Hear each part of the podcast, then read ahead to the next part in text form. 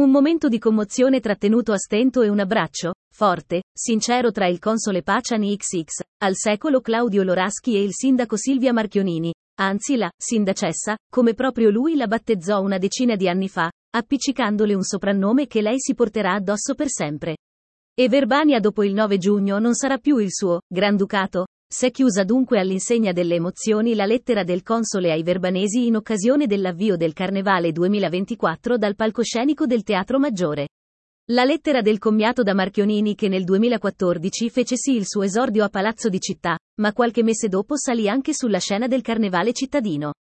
Dieci anni di amministrazione e dunque dieci anni di giubiascia, dieci anni di lazzi, di commenti pungenti, ma mai di cattiverie, rimarcati con un sorriso e un battuta dal Pacian, dieci anni di chiavi di cartapesta passate di mano per onorare la tradizione carnevalesca.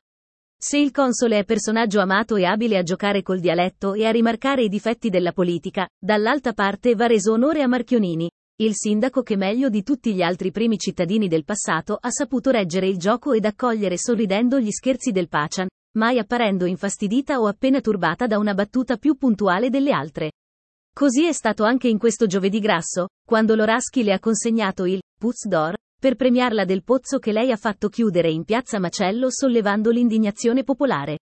E poi il racconto di questi anni di amministrazione attraverso nomi e cadute degli assessori, fatti fuori, 150 nei calcoli abbondanti dell'Oraschi, e di quelli che invece hanno resistito. Anche in questo caso Marchionini ha sorriso, così come quando ha rivisto il filmato di questo decennio di Giubiascia, 10 anni di vita.